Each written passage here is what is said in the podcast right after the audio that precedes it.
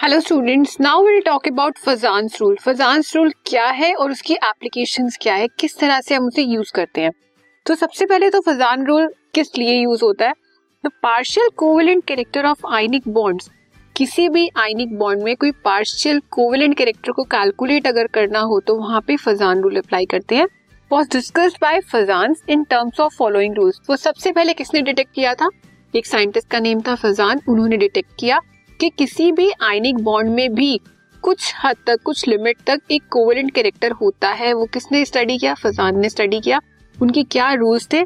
The smaller the size of cation जितना छोटा हमारा किटाइन होगा and larger the size of anion और जितना बड़ा एनायन का साइज़ होगा the greater the covalent character of an ionic bond उतना ही ज़्यादा कोवेलेंट कैरेक्टर होगा उस आयनिक बॉन्ड में। मतलब वो बॉन्ड उतना ही ज़्यादा कोवेलेंट होगा as compare to ion greater the charge on the cation जितना ज़्यादा चार्ज होगा केटाइन पे, और एनाइन या एनाइन पे greater the covalent character of the ionic bond उतना ही ज़्यादा कोवलेंट करेक्टर होगा आयनिक बॉन्ड का। अब एग्ज़ाम्पल लेके देखते हैं। हमारे अल्कली मेटल्स हैं। Lithium sodium potassium rubidium and caesium size down the group हमारा इंक्रीज होता है। मतलब लिथियम का जो है हमारा स्मॉलेस्ट साइज़ है। और जो हम सीजियम की बात करें तो इसका लार्जेस्ट साइज़ है।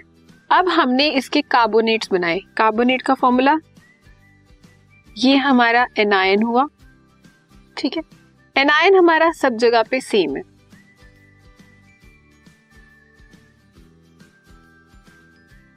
ये लार्जर है साइज़ में बड़ा है। लेकिन आप जैसे जैसे डाउन द ग्रुप आते हो साइज़ क्या करता है? इंक्रीज करता है। तो इससे हम क्या कह सकते हैं? जब लिथियम का छोटा साइज़ है और कार्बोनेट का बड़ा साइज़ है।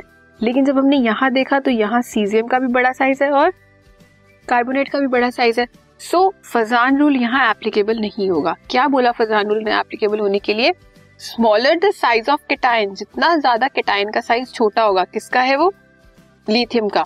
And larger the size of anion और जितना बड़ा साइज़ एनायन का होगा, उतना ही ज़्यादा कोवेलेंट कैरेक्टर होगा हमारे आयनिक बॉन्ड में। जो बॉन्ड इनके बीच में बनेगा, वो आयनिक नहीं होगा। वो क्या होगा? कोवेलेंट होगा। तो आप ये कह सकते हो down the group ionic character increases ionic character increase होता है and from top to bottom covalent character increases ठीक है? तो फजान रूल ने बोला, जितना छोटा चार्ज होगा, जितना छोटा कैटायन होगा और जितना बड़ा हमारा एनायन होगा, उतना ही ज़्यादा पोलराइजिंग पावर होगी उसकी, उतना ही कोवलेंट कैरेक्टर उसमें होगा। जितना ज़्यादा चार्ज होगा दोनों पे, उतना ही ज़्यादा उनके अंदर कोवलेंट कैरेक्टर होगा। तो ये हमारा फजान रूल था। नेक्स्ट इज़ रेजोनेंस रेजोनेंस क्या होता है? According to the concept of resonance a single Lewis structure can not explain all the properties of the molecules resonance के अकॉर्डिंग देखा जाए तो कोई भी एक स्ट्रक्चर किसी भी मॉलिक्यूल का सारी प्रॉपर्टीज़ को डिफाइन नहीं कर सकता। The molecule is then exposed to have many structure तो एक मॉलिक्यूल के बहुत सारे स्ट्रक्चर हो सकते हैं each of which can explain most of the properties her structure different different properties को बताता है, लेकिन एक ऐसा स्ट्रक्चर भी होगा जो एक इंटरमीडिएट होगा। जैसे आप ये सामने ओजोन का देख रहे हो ओजोन का क्या है? एक स्ट्रक्चर ये है, एक स्ट्रक्चर ये है। इन दोनों के स्ट्रक्चर के बीच में एक इंटरमीडिएटिंग स्ट्रक्चर है, वो है ये। इसे हम क्या बोलेंगे? रेजोनेंस हाइब्रिड या ये है हमारा रेजोनेंस जो टेबल है हमारा, जिससे हम दोनों की प्रॉपर्टीज़ को स्टडी कर सकते हैं। So the actual structure lies in between जो एक्चुअल स्ट्रक्चर होता है, वो कहीं लाई करता है किसमें? जो डिफरेंट डिफरेंट स्ट्रक्चर है उनमें। Because all these contributing structure and is called resonance hybrid और उसे हम क्या बोलते हैं? Resonance hybrid and the different individual structures are called resonating structures और कैनोनिकल स्ट्रक्चर्स और जो दूसरे स्ट्रक्चर्स होते हैं, उन्हें हम क्या बोलते हैं? रेजोनेटिंग स्ट्रक्चर्स या फिर कैनोनिकल स्ट्रक्चर्स अब जो ये दो स्ट्रक्चर है, ये क्या है? रेजोनेटिंग स्ट्रक्चर या फिर कैनोनिकल स्ट्रक्चर और ये हमारा क्या है? रेजोनेंस हाइब्रिड क्योंकि ये स्टेबल है, ये दोनों की प्रॉपर्टीज़ को शो कर रहा है। This phenomena is known as resonance और इस पूरे फिनोमिना को हम क्या बोलते हैं?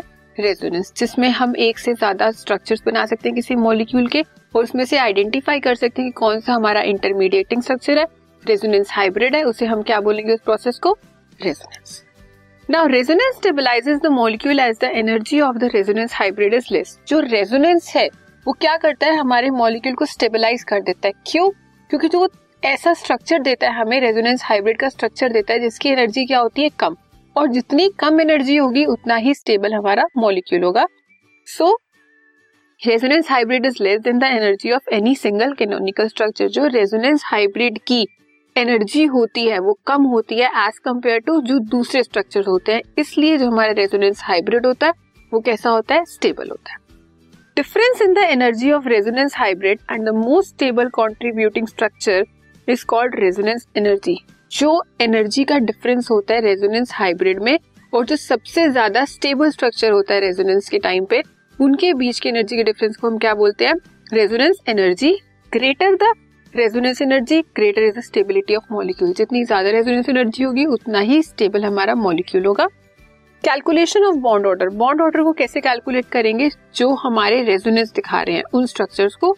Bond order total number of bonds between two atoms in all the structures कितने हमारे बॉन्ड्स बन रहे हैं दो एटम्स में? सभी स्ट्रक्चर्स में divided by total number of resonating structure कितने हमारे रेजोनेटिंग स्ट्रक्चर है? सपोज़ अगर आपके तीन रेजोनेटिंग स्ट्रक्चर बन रहे हैं तो डिवाइड बाय थ्री और उन दो एटम्स में कितने बॉन्ड्स बन रहे हैं? तीनों स्ट्रक्चर्स में।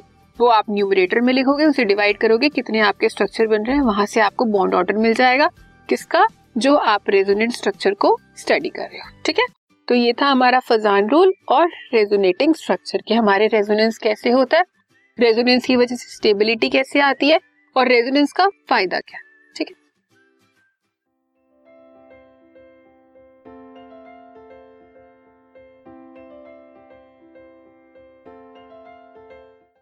This podcast is brought you by Hubhopper Shiksha Abhiyan अगर आपको ये पॉडकास्ट पसंद आया तो प्लीज़ लाइक शेयर और सब्सक्राइब करें और वीडियो क्लासेस के लिए शिक्षा अभियान के यूट्यूब चैनल पर जाएँ।